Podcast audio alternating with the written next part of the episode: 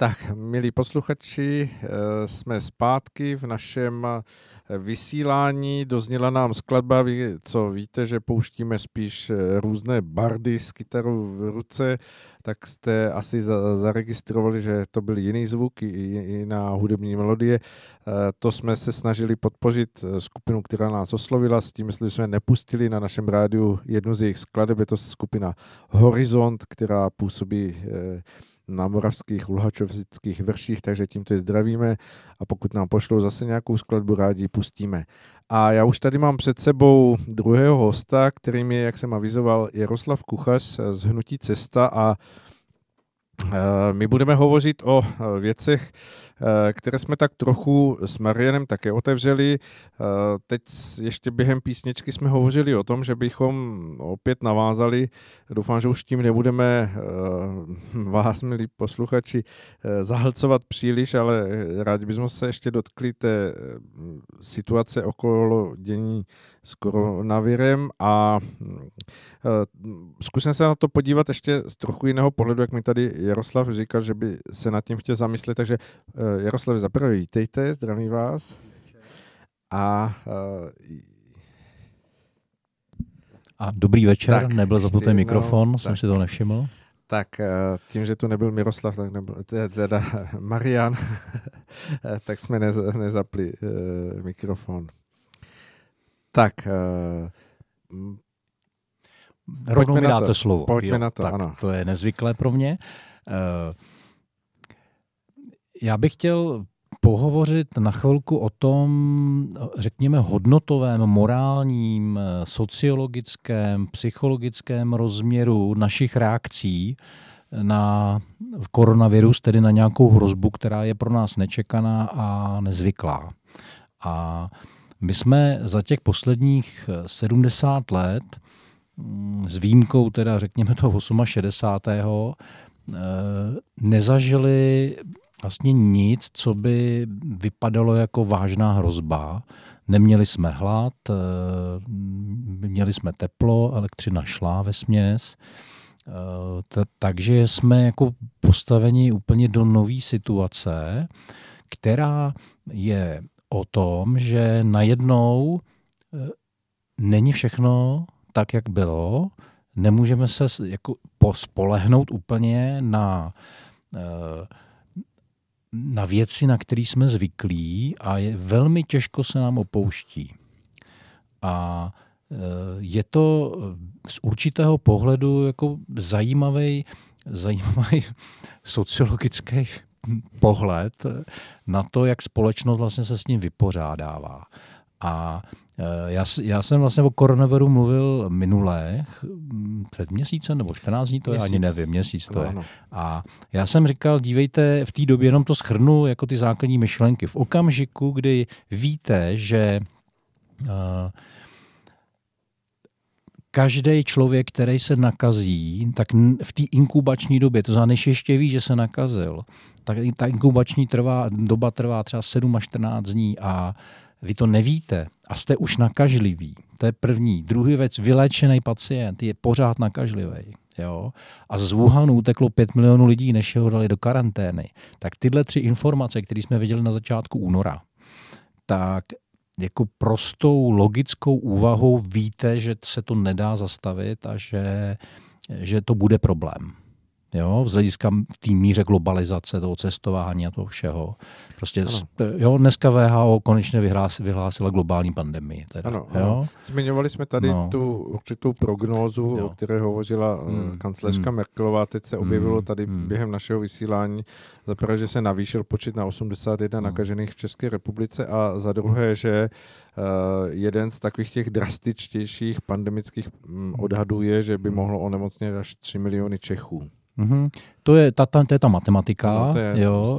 Já jsem, já, jsem, já jsem, já, to jsou modely matematické, já jsem teda vystudovaný matematik, takže možná jako z hlediska té jasnosti je to pro mě jasný, ale pro mnoho lidí to nebylo. Ale já bych se vrátil k, tý, k těm reakcím lidí. Hmm. Takže ono obecně reakce jako z, z, zvě, zvířata, vlastně a my to máme vlastně v tom takzvaném krokodýlí mozku že jo, a koňský mozku, jako naprogramovaný reagují buď bojem nebo útěkem. Že jo. A civilizace civilizace nám ještě, a mozek a myšlení nám vyvinulo ještě třetí reakci a to je strkání hlavy do písku.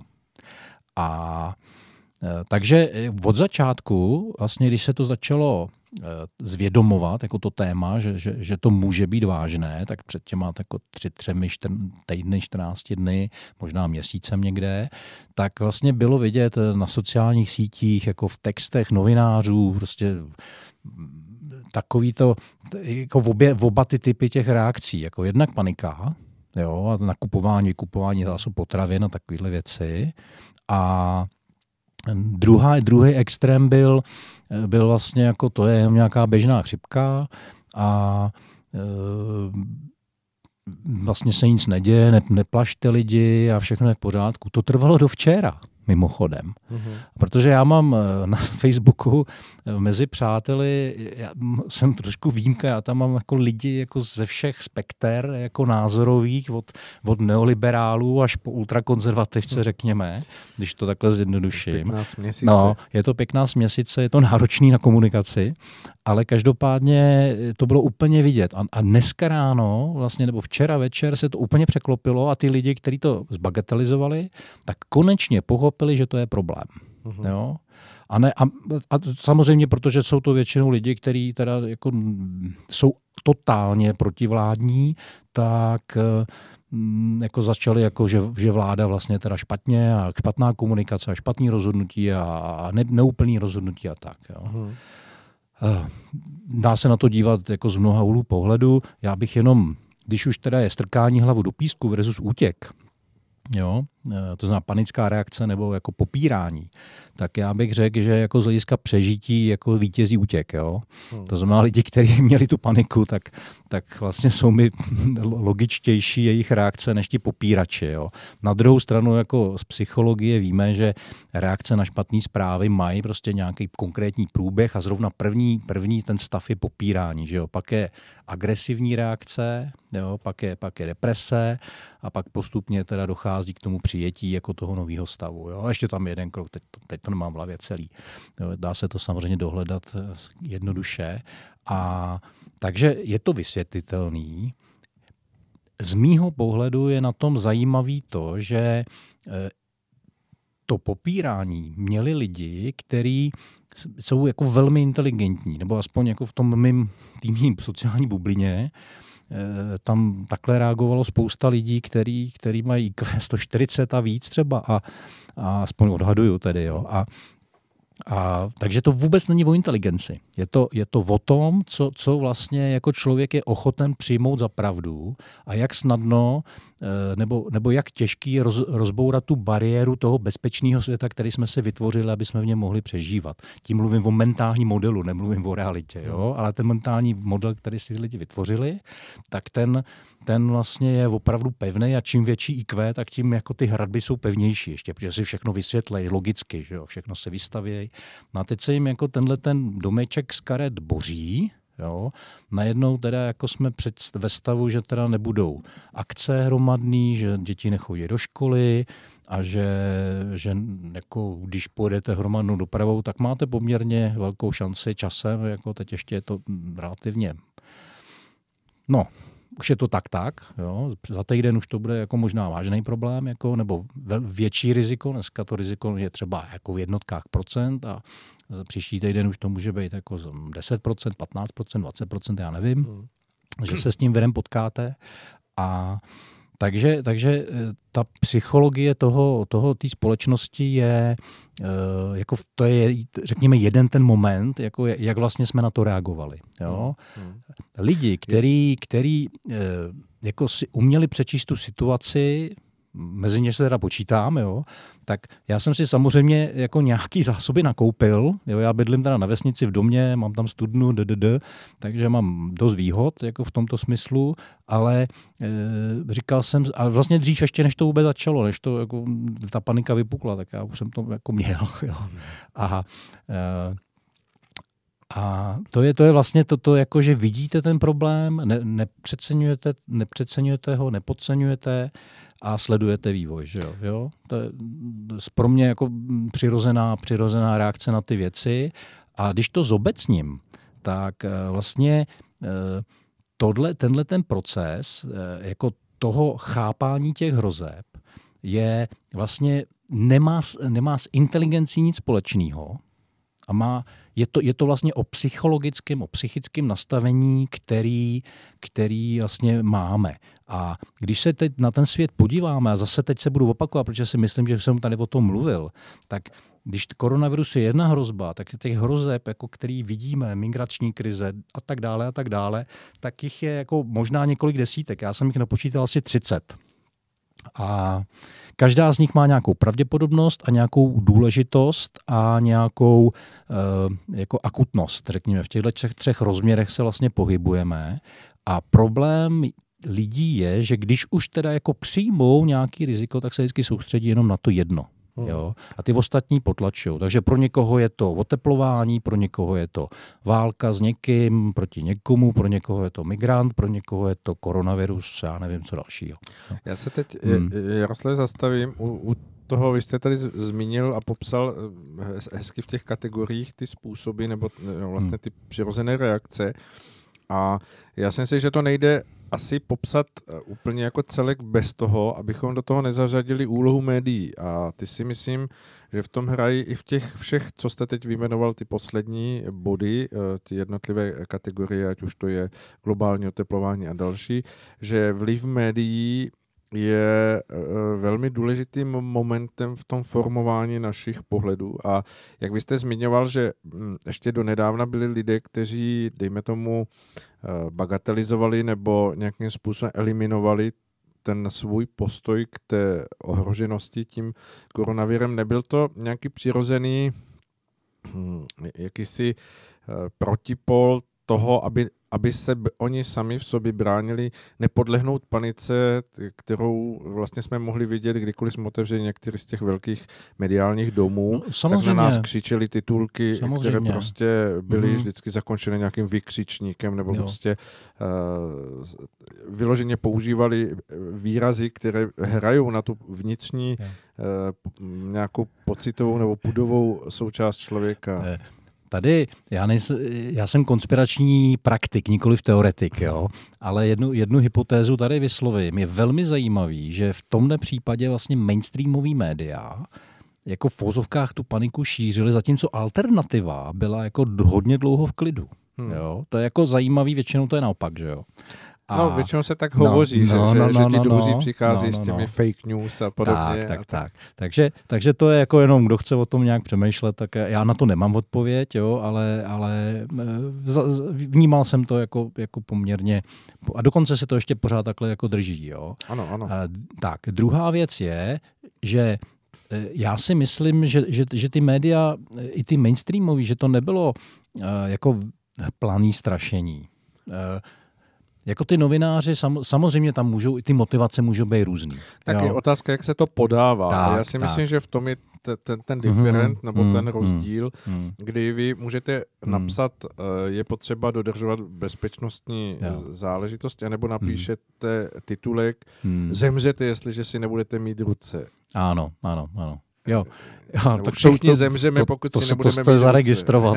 ne, to jsem si teď jo, vymyslel. Jo, Možná bych se s ním uplatnil, ale... Jo, jo, jo, jo. Vy jste měl být nov, titulkář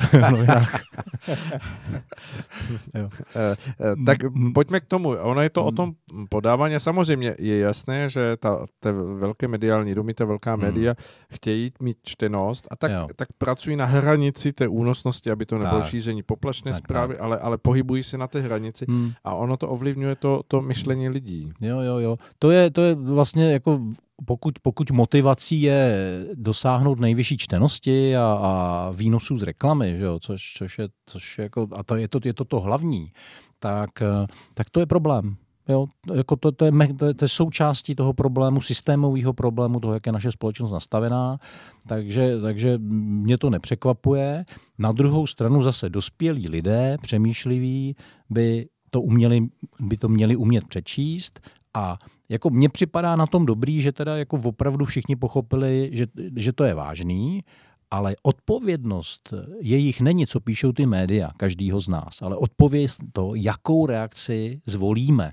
Jo? Hmm. My máme v moci tu reakci. My máme v moci si vybrat, jak budeme reagovat na tu věc. Jo? Hmm. A to je ten útěk, jo, boj, anebo, nebo teda strkání hlavy do písku. No a jak to vyhodnocujete z toho většího hlediska té, té praxe, hmm. jestli eh, jako lidé tady obyvatel České republiky tedy reagujeme adekvátně nebo, nebo ne, neúměrně, nebo eh, já, podléháme nějakým... Co vím já, tak bych řekl, že pro mě bylo překvapivý procento těch strkačů hlavy do písku, jo, hmm. ale zase berte to z mý sociální bubliny a z nějakých diskuzí jako ano. pod nějakýma článkama, ale na druhou stranu to je přirozený. Jo. E, ani si nemyslím, že by nějak moc lidí panikařilo a že, ta, že, že vlastně to zdraví jádro bylo podstatně jako nejvýznamnější. Nejsilnější. Nejsilnější, hmm. jo, jako takový, hele, no asi něco bude, bude to problém, ale jako ještě jsme od toho daleko a, a teď, teď vlastně jsou zase obchody plný a i když, i když se vyhlásily ty věci, tak vlastně ta reakce je normální. Jo. Eh, já, já jenom příklad, dva, nebo dva příklady, asi, asi většina zaregistrovala reakci pana Hrušínského že na vyhlášení vlády včera ráno a já bych ještě upozornil na text eh, Honzy Hnízdila na aktuálně CZ, který mu jsem trochu zvednul žaludek, protože je to doktor. Hmm. A on, on to vlastně, jako, on, on nenávidí tuhle vládu, to je prostě jeho právo, jo, hmm. ale výsledkem toho textu je, že eh, on, on vlastně vybudí emoce negativní proti vládě, která jako v zásadě reaguje správně, obdobně reaguje Rakousko, Polsko, že jo, to tady říkal Mariana, já jsem teda Mariana slyšel zhruba o čtvrt, tak úplně přesně nevím, co všechno řekl, jo. Ano, ano, ale, ale tři čtvrtě hodiny jsem ho poslouchal. Souhlasí to, no, co, no, no, co říkáte, že no. ve směs asi jako hmm. v kladném a pohledu. Jenom, tak, jenom abych povedal, ten, a ten Honza to tam prostě jako zbagatelizoval vlastně, že to, že to není žádný problém, že na silnicích umírá, umírá víc lidí. Hmm. Pro boha, tohle když řekne doktor, já bych ho uškrtil. Ho, Honzo, zdravím tě, jestli to, asi to neposloucháš, ale opravdu tohle teda jako si přestřelil. Napsal mu to i Václav Hořejší, jako nevím, jestli na to reagoval. Já jsem mu taky teda něco napsal trošku teda od plic a na tohle, na tohle téma, ale to je prostě vostuda, protože ty, jako ty lidi prostě budou umírat zbytečně. Když to budeme bagatelizovat, tak ten problém je, že prostě ta náběhová křivka bude tak veliká, že se dostane mimo kapacity zdravotnického systému a, a, a opravdu, ně, už to teď na Facebooku se to teď dokonce i Kalousek to dneska jako postoval, že, eh, že když to půjde rychle a nebude se tomu bránit, tak, tak, tak vlastně budou doktoři si vybírat, koho, koho nechají naživo, koho nechají umřít hmm. jako, na, jako na frontě. Ano, jo, to už jako, ty no, no, vlastně no, Marian no. zmiňoval to, před 14 Ita- No, dny, přesně, ano, no. Že... to ty Italové vlastně jako, jako už teď řešejí, že jo, ano. reálně. Jo. A do tohohle stavu se samozřejmě nechceme dostat. Tak. A, a, a takže takovýhle lidi, který, který mají vysoký mediální dosah, jako typu jako 100, 100 tisíc člen, člen, čtenost, čtenost jo, tak prostě vypouštějí takovéhle věci. To je jako z mýho pohledu jako mimo medicínskou etiku natolik, jako že bych mu snad sebral diplom teda. Jo, to hmm. jsem, já se omlouvám, jsem se trošku rozhovnil, ale, ne, ale, pořádku, ale, ale jako, tohle, tohle, mě, tohle mě fakt jako naštvalo. Od toho rádio, no, no, no. plné emocí. ne, vy jste klidný rádio. Jo. Tak tohle mě, tohle mě naštvalo, když to řekne nějaký Jouda, jo, hmm. který o tom nic neví, tak jako dobře. Jo. Ale jako, jako praktický lékař, jako, který je známý a poslouchá ho tisíce, desetitisíce lidí, to je vlastně vrchol neodpovědnosti. A ta nenávist k té vládě, ho vlastně mu úplně zatemněla mysl. Ano, ano, ano. Jo. E, nastavuje ten úhel, no, že, že on vlastně no. do toho... To je stejně tak, jako jste hmm. zmiňoval s tím hmm. nešťastným rozhovorem oh, ohledně toho divadla. No, Teď no. jsem četl uh, takovou... my Češi máme poměrně velmi jako dobré postřihy a když si pročítá člověk některé diskuze, tak se nasměje. hmm a reakce na vyhlášení vlastně té globální pandemie hmm. Eh, Světové zdravotnické jo. organizace byla jedním z čtenářů, že tedy mám Babiš má opravdu dlouhé ruce kvůli tomu, aby re, eh, pr, dlouhé prsty kvůli tomu, aby re, regionální divadlo jo, za, zaškrtil, jo, tak jo. dosáhneš do takové vzdálenosti, že ovlivní Světovou zdravotnickou organizaci. A on důsledek bude, že Babiš na podzim bude mít 40% volební preference, ale je, Honza Hnízl k tomu přispěl, jako tím letím. Jo? A to oni se neuvědomí. Hmm. E, možná bych jako všem těm lidem řekl, aby si uvědomili, co je zákon akce a reakce. Jo? Jako Newtonovy zákony fyzika sedmý třídy. To kivadlo, které no. se vychyluje. No, a nebo kivadlo, to je jedno. Jo? A jenom, ale já bych to, to je vlastně krásný úvod do té do do hodnotové roviny. Jo? E, my máme, tak my si ceníme svobody. Je to vlastně jako hlavní mantra jako naší společnosti, nejenom naší, ale celý ty euroatlantické civilizace. A teď se ukazuje, jak s tou svobodou jsme schopni nakládat. Eh, já teď si přihřeju polištičku. Naše hnutí vlastně má úplně v základech jádru programu se jmenuje Cesta odpovědné společnosti. Uh-huh. A ta odpovědnost je tam vlastně proto, že to je ten ta protiváha té svobody. Čím mám víc svobody, tím mám víc odpovědnosti. Uh-huh. Když, ne, ne, když dělám věci svobodně, ale neodpovědně, tak to je anarchie. Jo? E, nebo zvůle jo, v konečném důsledku. Reakce, která proběhla poměrně médiema, eh, když Babiš vyhlasoval něco, teď nevím, to bylo převčírem tuším, už se to trochu motá, tak tam prostě nějaká paní eh, jako na Facebooku mu napsala jako do těch, do těch jeho těch, jako já se budu vracet z Itálie, do žádné karantény nepůjdu a d, d, d, d, d jo. Hmm. Někteří lidi říkali, že to byla sranda, já nevím, jo, nebudu to hodnotit, ale pokud by takhle někdo zareagoval, tak to je krásný příklad toho, jak vlastně eh, někdo má tu svobodu a může ji si myslet používat, jak chce. Jako je to, řekněme to natvrdo. Pokud tohle by někdo jako opravdu udělá, tak v konečném důsledku jako způsobí pravdě, s nějakou pravděpodobnostní smrt, zbytečnou smrt několika nebo jednoho nebo více lidí. Jo? Protože prostě pokud já teda budu infikovaný, řekněme, že se vrátí třeba 20 tisíc lidí z Itálie, 1% z nich bude infikovaných, to je 200 lidí. Pokud jako 20% z nich jako neuposlechne té karantény, tak těch 20 lidí bude týden nebo 14 z nich chodit po republice a prskat. Hmm. Jo? A nakazí stovky dalších. Jo? Ano. Jo? A, a výsledkem toho bude přetížení zdravotního systému a to, o čem jsme se bavili před chvilkou. Ten nebez, jo? to kolapsu to, to těch to, důležitých center. Jako na tomhle příkladě se dá jasně ukázat, o co jde z hlediska té svobody a odpovědnosti. Jo? Ano. A to je vlastně, jako, já teda nevím, jako, já mám pocit, že podle všeho, co jsem já zaregistroval, tak, tak, tak ty lidi se chovají odpovědně. Jo? Hmm nemluvím o panu Nejedlím, že jo, a tak dále, tam samozřejmě to byla ukázka, oni ty politici jsou jako samostatná sorta, že jo, pravděpodobně si myslí, že jsou nesmrtelní a tak dále, ale, ale, ale je to ten příklad, jo, je to ta reakce to. A, a naopak zase jako druhý, druhý, druhá úroveň eh, je to, že někdo teda si není jistý a tak si radši zaplatí test u soukromí laboratoře, aby měl jistotu. Jo?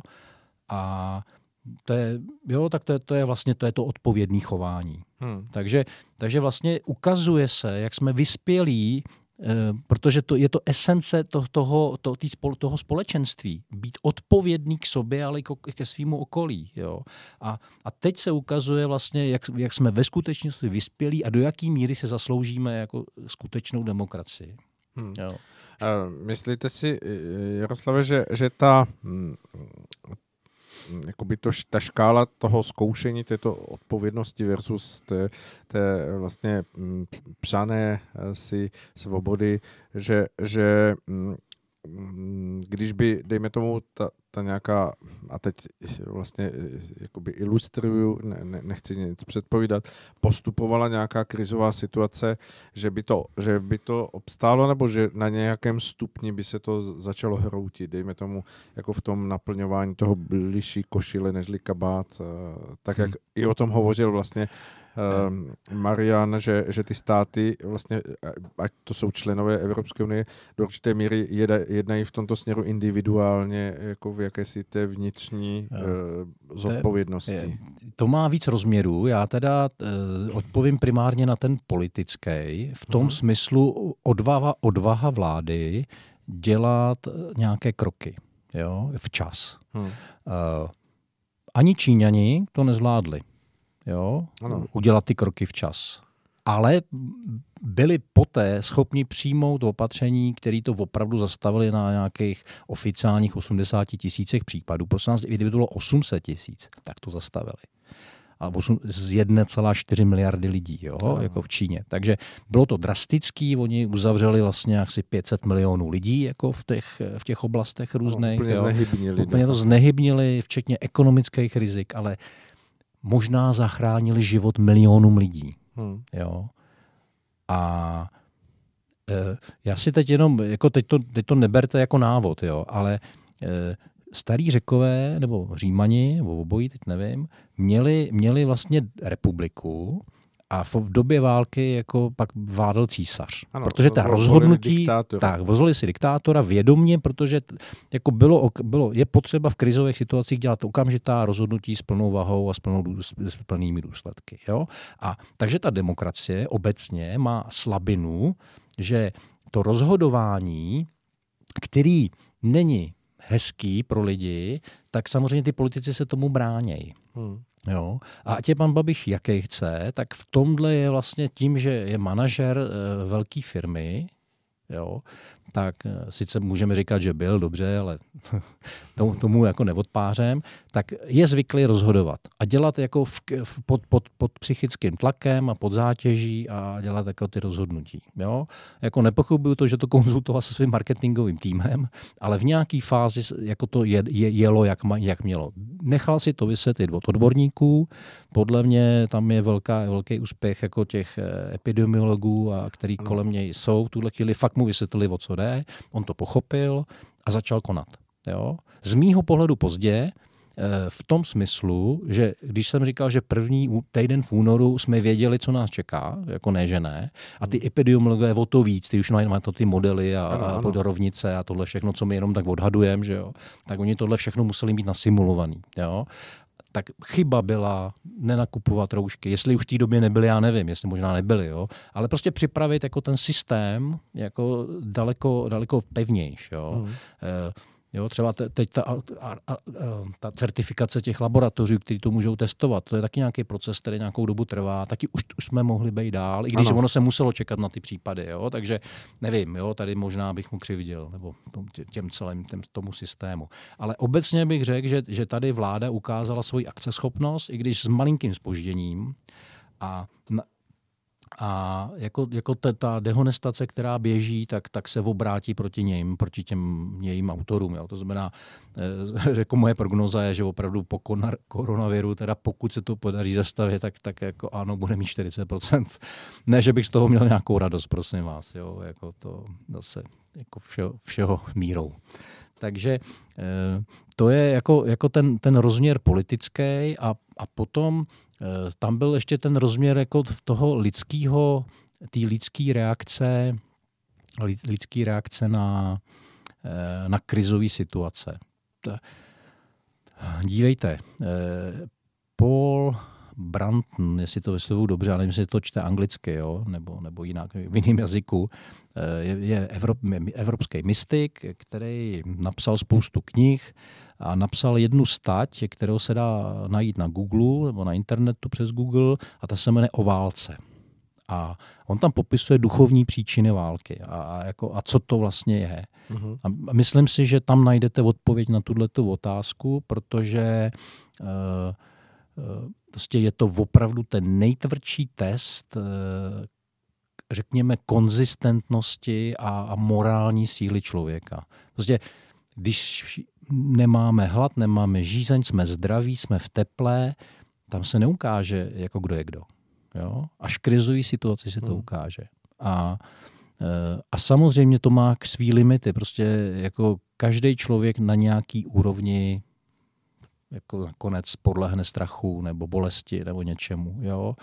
A um, vlastně v tomto smyslu ten, ten Kristův vzor, jako který tím prošel, aniž by podlehl tím mhm. vším, že jo, tak je vlastně nedostižný v tomto smyslu. A, uh, aspoň, a to je jenom otázka, jako kde, kde, kde, do, kde dojdeme. Jo? Já nevím, byl ten, tady běžel nedávno, rok, dva zpátky, film o, o tom Heidrichovi, jak, jak byl natočený v Ang- Anglii nebo Angličanama, uh-huh, že se to překládalo do českých titulků. A tam to bylo krásně vidět, jo? jak ty lidi na začátku jako vzdorujou a pak podlehnou. Jo? Jako já prosím vás, uvědomme si se vší, se vší jako pokorou, že nikdo nevíme, kde, kde máme tu hranici. Jo? A mm, já, mě to napadalo, když, když bylo kolem toho Koněva, kolem těch vlasovců tady ty diskuze, jo? Jako, že ty, prostě ty ruský vojáci prostě byli v nějakém zajateckém táboře a umírali tam hlady a oni jim řekli, pojďte, pojďte, tady jsem ten vojenskou uniformu německou pojďte tady do té jednotky. Já nevím, jak bych se zachoval a nechtěl bych, abych musel tuhle tu volbu dělat. Hmm. Jo, takže všichni, kdo, kdo, kdo, kdo jako do toho rejpou, tak si dávají takovou objednávku, hmm. aby ukázali, eh, jak Eh, jak takový situaci obstojí. Teď eh, konec konců měl přijít do kin film eh, Šarlatán, tuším se jmenuje. Hmm. Je to vlastně o léčiteli hm, panu Mikuláškovi, který působil vlastně za první republiky i částečně v tom čase, kdy už tady vlastně se budoval socialismus a komunismus. A on měl vlastně velké dilema v čase uh, války, protože samozřejmě se o jeho schopnostech, kdy on uměl jako bezchybně diagnostikovat jako ze skleničky s močí, kterou mu lidé dávali, tak byl uh, vlastně předvolán do toho Pečkova paláce, uh, kdy, hmm. kdy vlastně mu bylo dáno nějakých 20 vzorků pod podmínkou toho, že jestli prokáže, že opravdu tu schopnost má, takže jako bude uznán a bude eh, jako mít nějaký respekt a přežije a pokud ne, tak, tak vlastně, že bude zlikvidován. On to bezchybně zvládnul a samozřejmě tím pádem získal na hodnotě, ale zároveň tou mašinerii toho, toho děsného stavu, který byl v tu dobu za druhé světové války, on vlastně byl uh, nucen k tomu, aby uh, pomáhal léčit, uh, tuším, že, že, že mm, vlastně jedním z jeho pacientů byl Borman a další, a tomu po válce bylo vlastně vytýkáno jako kolaborace, ale to je velký otazník, kdo, kdo vlastně z těch lidí by v tom pečkovém paláci byl schopen říct ne, jako nebudu nic takového dělat, jste, jste odporní, zlí a, a já, hmm. já vlastně nejsem schopen vám víc říct nebo ochoten. To je samozřejmě veliká zkouška pro každého a velice snadno se to potom asi nějakým způsobem hodnotí, když už zase nějaká taková krizová situace pomine. Říkám, já bych nechtěl být v takové situaci bez, po, bez pochyby se v ní asi už byl v nějakých minulých inkarnacích, ale jako není, není o co stát. Jo? A jenom, jenom teda k tomu panu Mikoláškovi, jestliže eh, dokázal teda z 20 vzorků být bezchybně diagnostikován, tak tahle schopnost je jako od Boha. No, a samozřejmě. to znamená, že to bylo jako v požehnání, řekněme. Jo? Takže eh, pro ty, pro ty, kdo ho pak soudili, tak to je zase jako nesuď nebo budeš souzen. Tak, jo? Takže je to No, já, já, já opravdu tohle, tohle je téma, který mě brnká trochu v tom smyslu, že mě je líto vlastně toho, že nejsme, nebo ta, ty, ty kritici vlastně vůbec nejsou schopni jako vidět jako zatím tyhle věci. Jo, hmm. to je, a je mi to líto, protože eh, ně, moje duchovní matka tomu říká, jako vytváříš si objednávku. Hmm. Jo? Eh, říká to s úsměvem, ale pokud to je takováhle věc, tak ta objednávka není žádná legrace teda, jo. Takže ten vesmír pak nám dá jako příležitost, aby jsme dokázali teda, co, co fakt v nás je a to, pak, pak to je teda není jednoduchý pro nikoho. Dobře, eh, když se ještě dotkneme toho tématu, hm, vím, že eh, vy se tím zabýváte, eh, ať už jako z podstaty toho vašeho vlastně působení jako, jako člověka, který se tím živí, ale zároveň i v hnutí Cesta jste to rozebírali určitě ze všech stran. Jak se díváte na tu ekonomickou situaci, která vlastně bez pochyby tím vším, co se teď děje a co se zřejmě ještě bude dít, uh, nějakým způsobem dolehne jako ten druhý nějaký um, stín na, na, na ten vývoj společnosti, o které už před tím koronavirem mm, bylo částečně hovořeno o tom, že, že jsme před jakousi recesí nebo před nějakým bodem zlomu.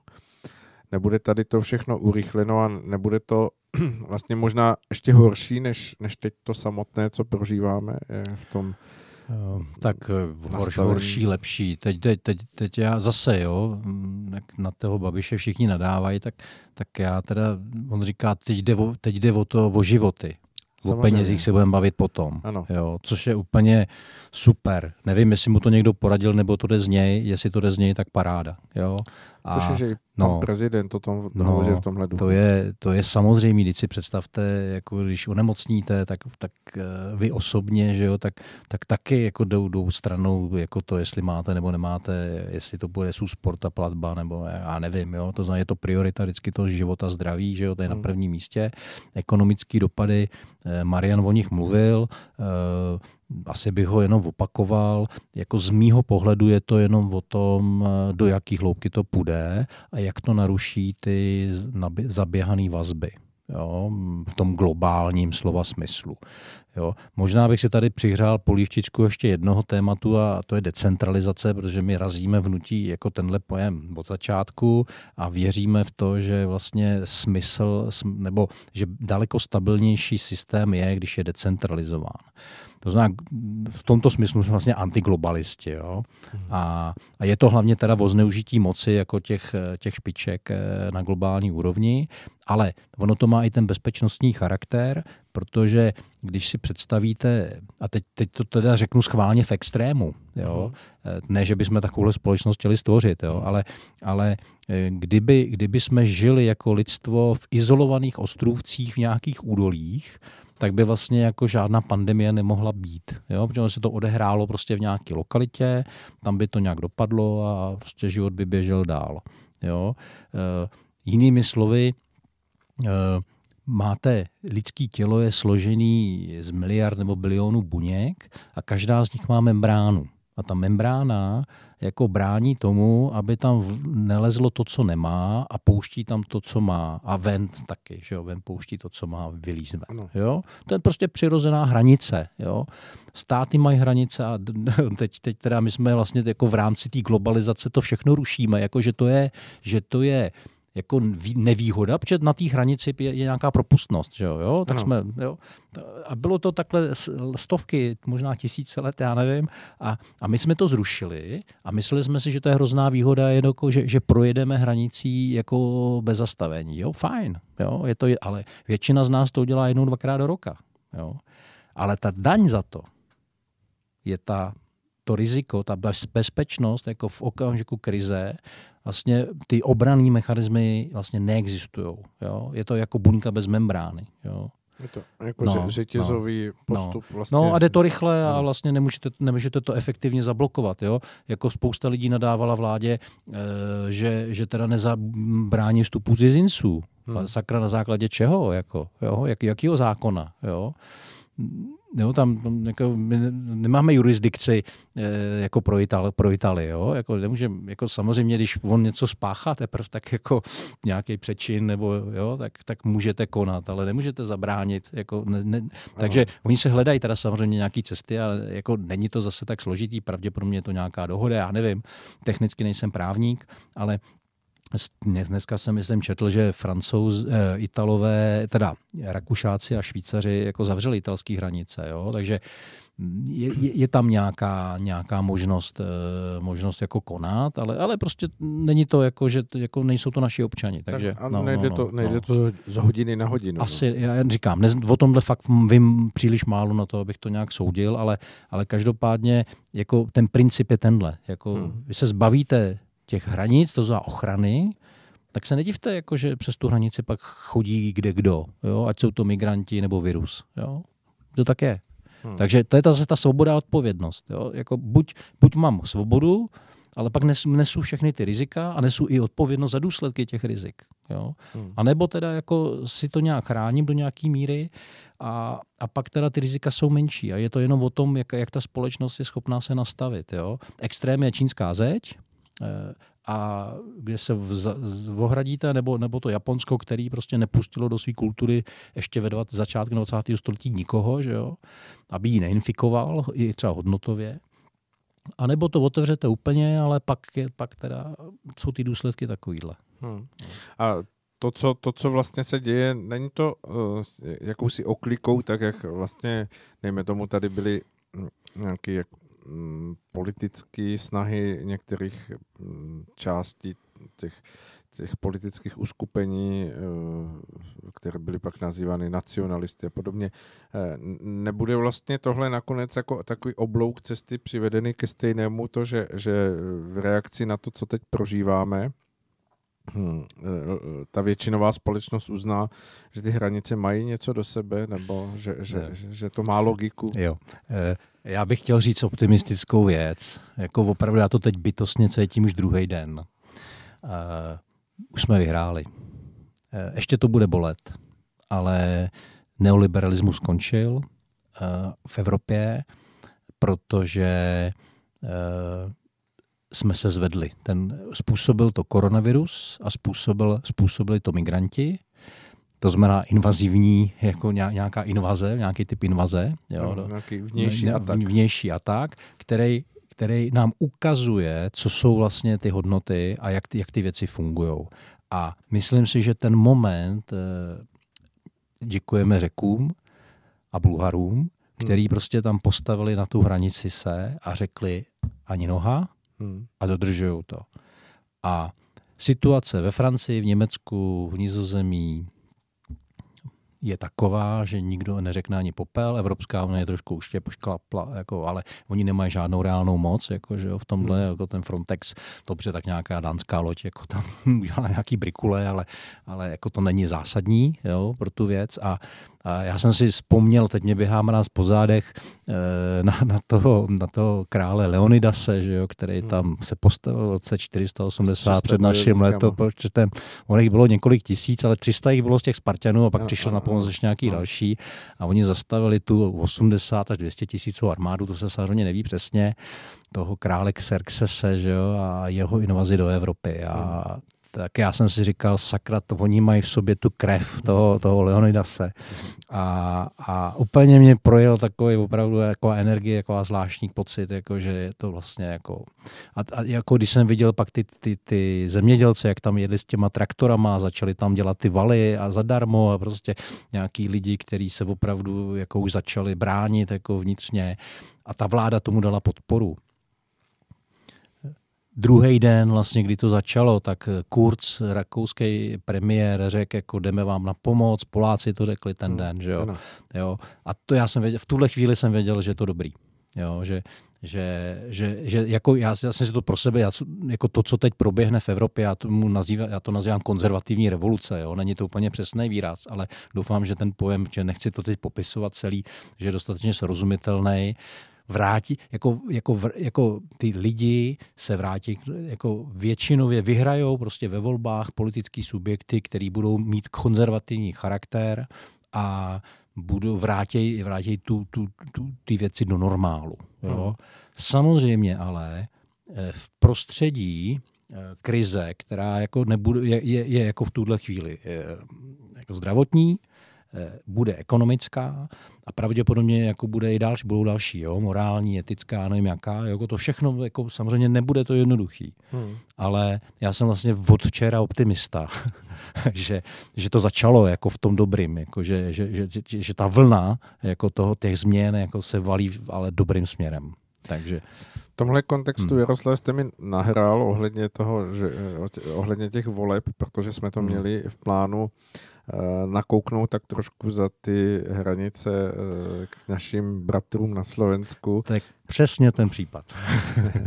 Jak to, naděje. Ne, že by to bylo ono, ale ta naděje tam už je. A vnímáte to a... tak, že to je v tom souzvuku, co říkáte teď, nebo že to ještě ne. není úplně to ono? Není to samozřejmě úplně to ono, ale je to krok správným, dobrým směrem. E- tam vlastně, pokud teda rovnou teda můžeme přeskočit k těm volbám slovenským, tomu, no. tak tam je potřeba jako trošku eh, to Slovensko jako rozebrat. Eh, já nevím, jak si posluchači sledují slovenskou politiku, já ji teda moc nesleduju, ale poslední měsíc, dva jsem ji sledoval poměrně detailně a tak jenom připomenu, že v roce 92, když jsme se oddělili, tak vlastně nastala období mečarismu, že jo, který tam trvalo 10 let, nebo jak dlouho, 8, nevím, teď, aby to nevede za slovo. Ne, dvě, dvě volební období. Dvě, no, takže 8 let asi to bylo. Jo, pak byla nějaká fáze jako trošku jiná, pak, pak bylo období Fica, že jo, a, a to, to teď skončilo. Jo. A nehodnotím ani Mečera, ani Fica, jenom to konstatuju. Eh, to, co tam vidím jako zcela jasný, je, že míra ovládnutí eh, nebo míra propojení mezi politiky, politickou sférou a ekonomickou sférou došla tam ještě dál a má tvrdší charakter než v České republice. Jo? A chtěl bych to ještě, abyste si uvědomili jednu věc, a to je to, že když Mečar skorumpoval nějakou část establishmentu ve smyslu jako mocenským, eh, tak a řekněme v policii, v justici, eh, dohodnul se s nějakýma podnikateli a nějakými podnikateli a tak dále, tak když, když jeden, každý eh, podepíše tuhle tu Faustovu směnku, tak není cesty zpět. Hmm. To znamená, jestliže nějaký soudce se nechá uplatit a něco udělá, tak vlastně už mají na něj automaticky doživotně kompro. Hmm. Jo? A teď si představte, že to je jak, jako to šíření toho viru, jo? Jako že, že vlastně ještě tenhle, ještě tenhle a tohle ještě koupíme a tohle policistu a tohle a, to, a cukr a bič a tohle, tak ta společnost jako postupně degraduje. A jako, jako ten, ten, ten, ten státní aparát, i mimo politiky, ty úřed, ten úřednická vrstva, že jo, tak, eh, tak se dostává vlastně do stavu, že neplní svoji funkci. Jo.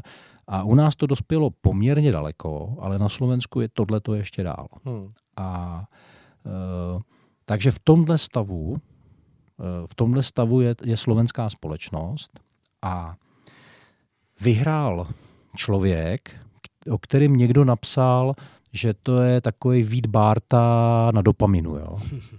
A myslím si, že to je poměrně trefný.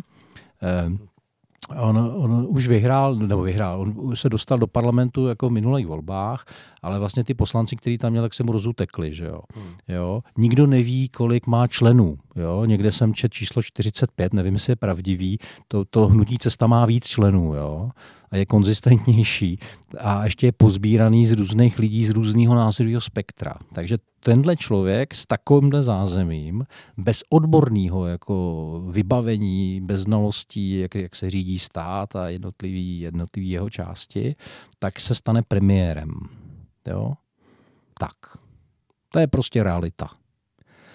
Uh, No a není to, pardon. No, já, já jsem by no, pokračoval, jo, jo tak, dobře, ale ptejte se, ptejte se. Ta, nebo, no, dobře, tak já to dopovím, jo. Tak, eh, eh, tak to, to, to je jako první postřeh, nebo první úhel pohledu, který je potřeba vidět, jo. Eh, takže máme premiéra, který jako vlastně jako z mýho pohledu nemá za sebou vůbec žádný tým, který by byl kompetentní ho podpořit nějak. Jo. O jeho osobních kvalitách nic nevím, možná, že je velmi schopný. Jo. Vybudoval nějakou firmu, tak jako nějaký základní schopnosti mít bude a na druhou stranu víc zemi je fakt něco jiného než víc firmu. Jo. Hmm. To jako by potřeba si uvědomit. A Vedle toho má nějaký koaliční partnery, který víceméně eh, jsou konzervativního charakteru, což je dobře. Takže vlastně ta základní zpráva z těch voreb, že, že to úplně projeli, projeli neoliberálové, jako který prosazují tu, tu agendu jako LGBT, gender a tady tyhle ty věci, takový ty z mýho pohledu protilidský až vlastně jako proti přirozenému řádu. Jo.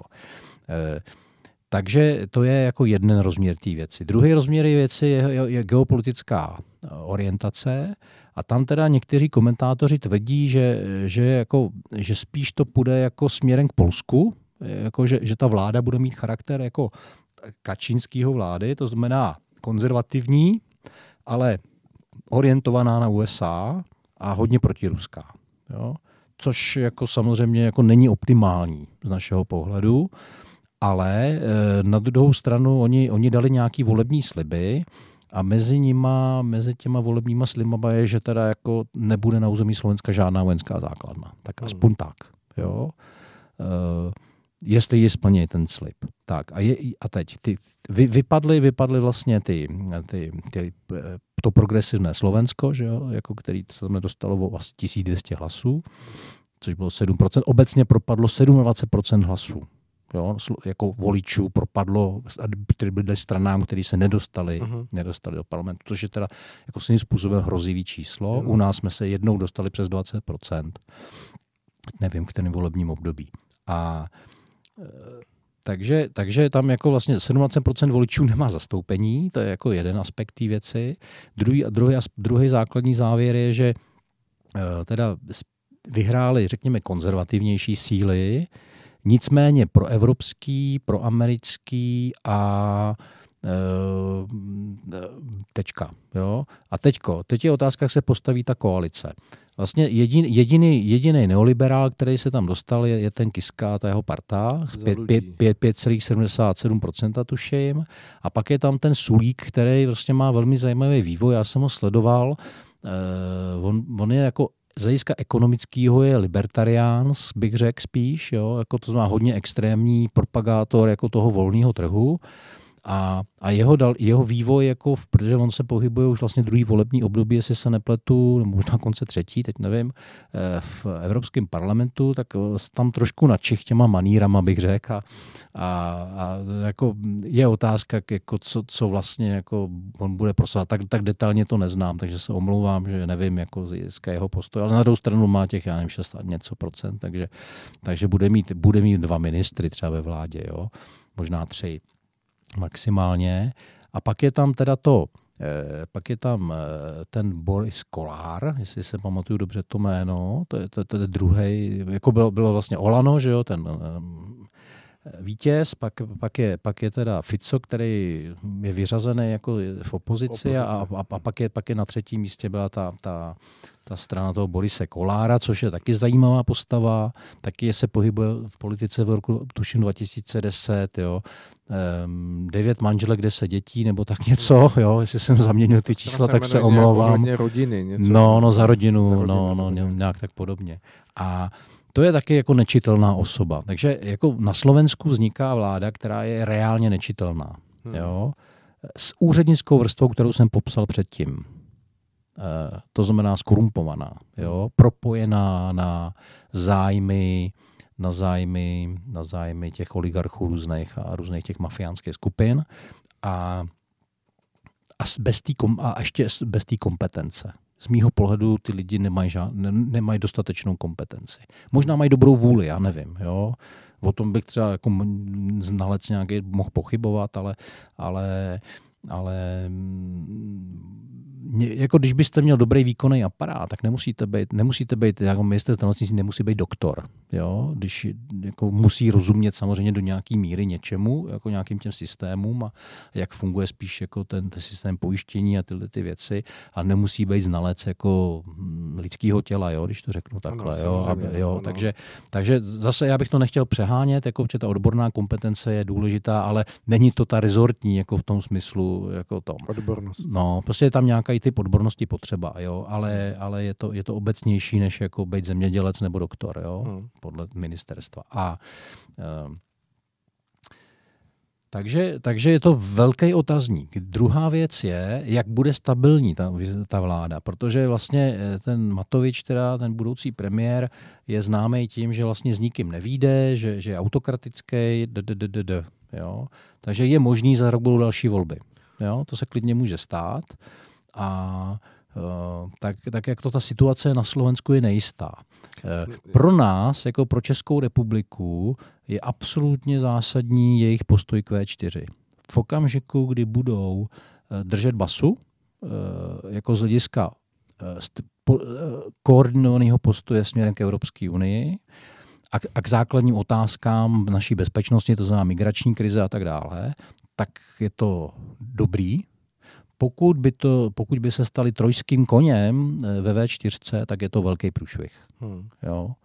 Takže budeme sledovat jako vývoj a jako tohle je pro mě jako ta hlavní, hlavní linie. Jo? Vztah, vztah s nový slovenský vlády k V4. Hmm. Jo. No a z toho všeho, co popisujete, není to nakonec mm, vlastně jakási výslednice zoufalství toho, že, že není z čeho vybírat, protože to vymezení vůči té, té vládnoucí straně Smer asi byl, bylo to nejdůležitější pro velkou část voličů. Hmm. A není to stejné, jako když no. tady v Čechách, když se volilo, tak hm, vlastně mnoho lidí sáhlo třeba po hlase pro pirátskou stranu, aniž by také dohromady věděli ti lidé, co to bude, jak to bude fungovat. Je to tak, je to, je to, vlastně se na to můžeme podívat krásně i, i jako, řekněme, východozápadním gradientem, jo. Eh, s kým sousedí na východě Slovensko? S Ukrajinou, že jo? Takže další krok, pokud, eh, pokud řekněme, ta společnost se ne, ne, nezačne nějak mátořit, tak je Ukrajina. Tak jako to je předobraz. Jo? Hmm. Pan Bašta už o tom mluvil tady, si pamatuju, před hmm. rokem, že říkal, jako mezi náma Ukrajinou rozdíl 10 let, jo? tak mezi Slovenskem a Ukrajinou možná 5 let. Jo? Tada, hmm. ty oligarchové, když to ovládnou opravdu, tak vlastně jako ten proces jako Ukrajina, ukrajinizace jako je nezvratný. Jo? Takže tady ne, nemá smysl mluvit o demokracii, protože prostě vemte si, že, že jako kdo je tam třeba prezident dneska na Ukrajině, že jo, to je loutka absolutní, jako všichni to vědí. Ten, ten, to vlastně není stát v tuhle chvíli, který by měl nějakou vlastní kompetenci, nějakou, nějakou suverenitu. To vůbec nic takového není. Jo. Hmm. To je vlastně nějaký útvar, který je řízený zvenku, skrze, skrze nějaký geopolitický zájmy, ale, ale, ale, ale tak, aby to vyhovovalo nějaký skupině oligarchů. Jo. E, pamatuju si, že jsem to tady v rádiu říkal, eh, že, ne, nebo myslím si to teda aspoň, že eh, střední třída na Ukrajině je 20, tuším 5%, jako taková ta tako, ne, ještě jinak, ještě horší, 5%. Méně, no. no 5%, 20% je jako nad hranicí chudoby, pak je tam teda ta elita nějaká tenká, jako bohatá a, pod, a pod tím, pod tou hranicí asi 70% populace. Jo? To je ten důsledek. Hmm. To, to, to, je, to je, kdyby, kdyby jsme se dívali na svět lineárně, tak bychom to viděli takhle. Já teda takhle to nevidím, protože právě ta krize a to, co přichází teď, když jsme se o tom bavili minulé, tak tohle všechno jako samozřejmě rozbije a přeskládá se to jinak. Jo? Ale, hmm. ale kdyby to měl ten vývoj být takhle, tak, tak vlastně Slovensko bude, bude za, za 5, 7, 10 let stejně na tom, jak Ukrajina a my s nějakým pětiletým spožděním. Budeme držet Slovensku i nám, aby to dopadlo všechno jinak. Uh, podle ručiček na hodinách uh, to vypadá, že už jsme dosáhli toho našeho limitu, i když věřím, že by se dalo hovořit o mnohem uh, tematicky to všechno dohromady pořád uh, je propojený celek. Uh, pojďme teď úplně na závěr, Jaroslave, co, co, co vidíte v tom stávajícím okamžiku je 11. března 2020. Možná, že se to zapíše tím, že vlastně byla dneska vyhlášená ta globální pandemie. Možná se to děti budou učit, nevím, jak se bude pamatovat 3.11. jak vidíte výhled, když se tady sejdeme za měsíc, co myslíte, že se posune, co, co, co lze očekávat? Aspoň tak výhledově. Vypadám, že mám křišťálovou kouli. Vypadá to dobře. no, to je teda těžká otázka. E, myslím si, já, já to ukážu přes tu pandemii, možná pak uděláme ještě nějaký obecnější záměr. E, v tuhle chvíli je přírůstek nemocných, denní přírůstek nemocných vyšší, než byl v Číně. Jo? Jestliže Čína... V Evropě nebo ve zbytku v, celý ve zbytku světa, ano, mimo Čínu. Ano. Jo? To znamená, jestliže, jestliže jestli, v tom vrcholu, jo, to znamená ta takzvaná eskřivka, tak když, byla v to, když, když ten přírůstek je nejvyšší, že jo, tak to má nějakou strmost, tak v Číně ta strmost byla nějaká. Pardon, jenom přeruším, dívám no. se teď aktuálně 91 nakažených už teď Česku. v tuhle chvíli, to Česku. znamená, když jsme hmm. sedali k mikrofonu, 81. Bylo, bylo 75, pak jo. bylo 81. Aha. 91, takže to hmm. postupuje. S, hmm. A to je jenom Česká republika, tak, Česká republika. furt je to v desítkách. Jo. Uh, a to znamená, uh, ta, je to teď vlastně jako do nějaký míry mimo kontrolu, proběhne to, jako bude to těžký, uh, v podstatě si asi jako sáhneme na nějaký dno psychický, hm, možná fyzický, já nevím. Na konci z toho vylezeme a ten svět bude jiný. Hmm. Jo, ne, za měsíc se to asi nestane, ale, ale myslím si, že za měsíc budeme teda na vrcholu té pandemie, bude, bude teda šířit se strach, jako bude, když si to tak jako promítnu tu, ty počty, tak uh, tak to bude, no, asi jako se tisíc, přeskupí no, denní no. program mnoha lidí, protože no, to no. nastavení no. teď, že žijou v nějakém rytmu, který hmm. odpovídá tomu nastavení, tak bez pochyby dozná změn. Hmm. Už mnoho lidí reagovalo na to vlastně, hmm. že jsou zaskočeni tím, že děti ne, měsíc nebudou chodit do školy, což No, to je minim, lidí, minimální, tak. minimální odhad. Já, já teda, můj odhad je daleko vyšší, protože když si vezmete, že inkubační doba je teda třeba těch 10 dní, ale opatrně, když to tak 14, hmm. tak eh, musí proběhnout aspoň tři, tři, tři cykly toho šíření, ano, ano. aby bylo vidět, jako, jaký ty opatření mají, jestli se ta, ta křivka podařila jako zpomalit, zpomalit nebo, nebo dostat na nějaký vrchol. Jo. Hmm. A a takže jako já tam vidím 6, spíš až 8 týdnů, jako že, že teprve vlastně bude vidět, jestli se to podařilo, nebo jestli je to jako šílený stejně jako v té Itálii. Hmm. Jo. Já teda věřím, ten dnešní déšť mě trošku jako nabil optimisticky. Já jsem ho cítil jako očistný hmm. a velmi očistný a takže jsem tak jako trochu optimista v tomhle, že e, Česká republika do nějaký míry pod ochranou. E, neznamená to, že každý jeden z nás samozřejmě. Hmm. A No, takže mm, vzpomněl jsem si, vzpomněl jsem si, jako že myslím, že to byl Jan Rejže, který, když ještě za bolševika dělal ty svý hudební pořady, tak vždycky říkal na konci naskladanou v lepších časech. Ale až se to uvidíme se možná, jako to, to bude horší trochu ještě. No. Ale já věřím, věřím v to, že e, ta lidská solidarita a taková ta odpovědnost a to převáží a že že mm, to zvládneme. Jo, hmm. nakonec jako ono to logicky, musíme to zvládnout, jo, jenom jako lidstvo přežije, že jo, tak tady tuhle tu věc, jenom je otázka v jakém stavu a jenom si uvědomíme, že to máme do značné míry v rukou. Hmm. Jo, e, máme v rukou to, jako jak se chováme, budeme se chovat odpovědně, dělat všechny ty věci, co jsou doporučené. E, opravdu hold asi to bude tak, že budeme pár týdnů doma. Jo, hmm. jo. Já teda jsem zvyklý pracovat v home officeu, ale zase já, tím, co dělám, je to přirozený, takže pro mě to není zas tak eh, velká změna. Těžko to vysvětlíte no, soustružníkům. Tak, přesně. No. U mě to je tím daný samozřejmě mým charakterem práce, jo. Takže, takže já si to můžu dovolit, ale, ale stejně zítra vyrážím na nějaké jednání jo, a ještě no, uvidíme, co bude příští týden. Prostě nikdo neví. Ehm, je to, je to o tom, jak tomu přistoupíme. Ještě tam vidím tu jednu rovinu a to je, ta, a to, je to osobní nastavení. Strach ničemu nepomůže. E, to, co je možné dělat, je posilovat imunitní systém a v tom psychickým i fyzickým slova smyslu. Psychicky znamená nemít strach, ale být odpovědný a, a na té fyzické úrovni to je jasný asi, hmm. že jo.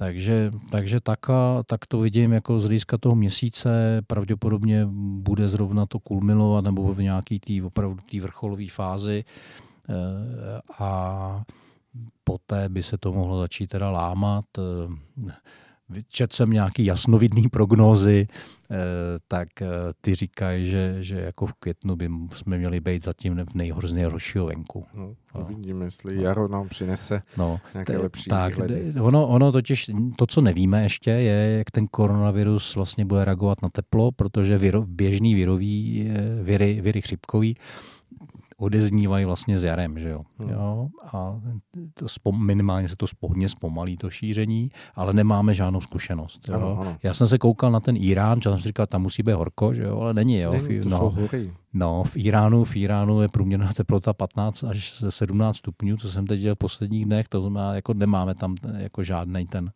ten ukazatel, jako který by to potvrdil. Hmm. No, jako jestli, jestli, jestli to teplo to zastaví nebo ne. Tak. Dobře, tak hm, každopádně děkuji hmm. a věřím, že když se tady za měsíc sejdeme, doufám, že se sejdeme, že to bude vůbec možné. Takže hmm. budeme moct hovořit zase o kousíček optimističtí. Že... Možná bude nafta za 1990. I to je možné. Dobře, Jaroslavi, moc děkuji, že jste dorazil do studia a budeme se těšit, že, že se s vámi tady setkáme zase za měsíc. Eh, já bych chtěl popřát posluchačům hodně zdraví, klidu, míru v duši, no slunce v duši, jak to říkal kdysi ten pan Zákopčaník, Zákopčaník ano. A pojďme, pojďme se domluvit, jako že, že to zvládneme bez ztráty desítky. Jdem si. Tak děkuji, hezký večer. Hezký večer. A milí posluchači, děkujeme, že jste vydrželi u mikrofonu, pokud jste poslouchali, teda u e, reproduktorů, pokud jste poslouchali e, celé naše živé vysílání až doteď. A mm, od mikrofonu vás zdraví Aleš Svoboda, od e, mixážního pultu Jakub Žajdlík, kteří jsme zajišťovali chod dnešního vysílání.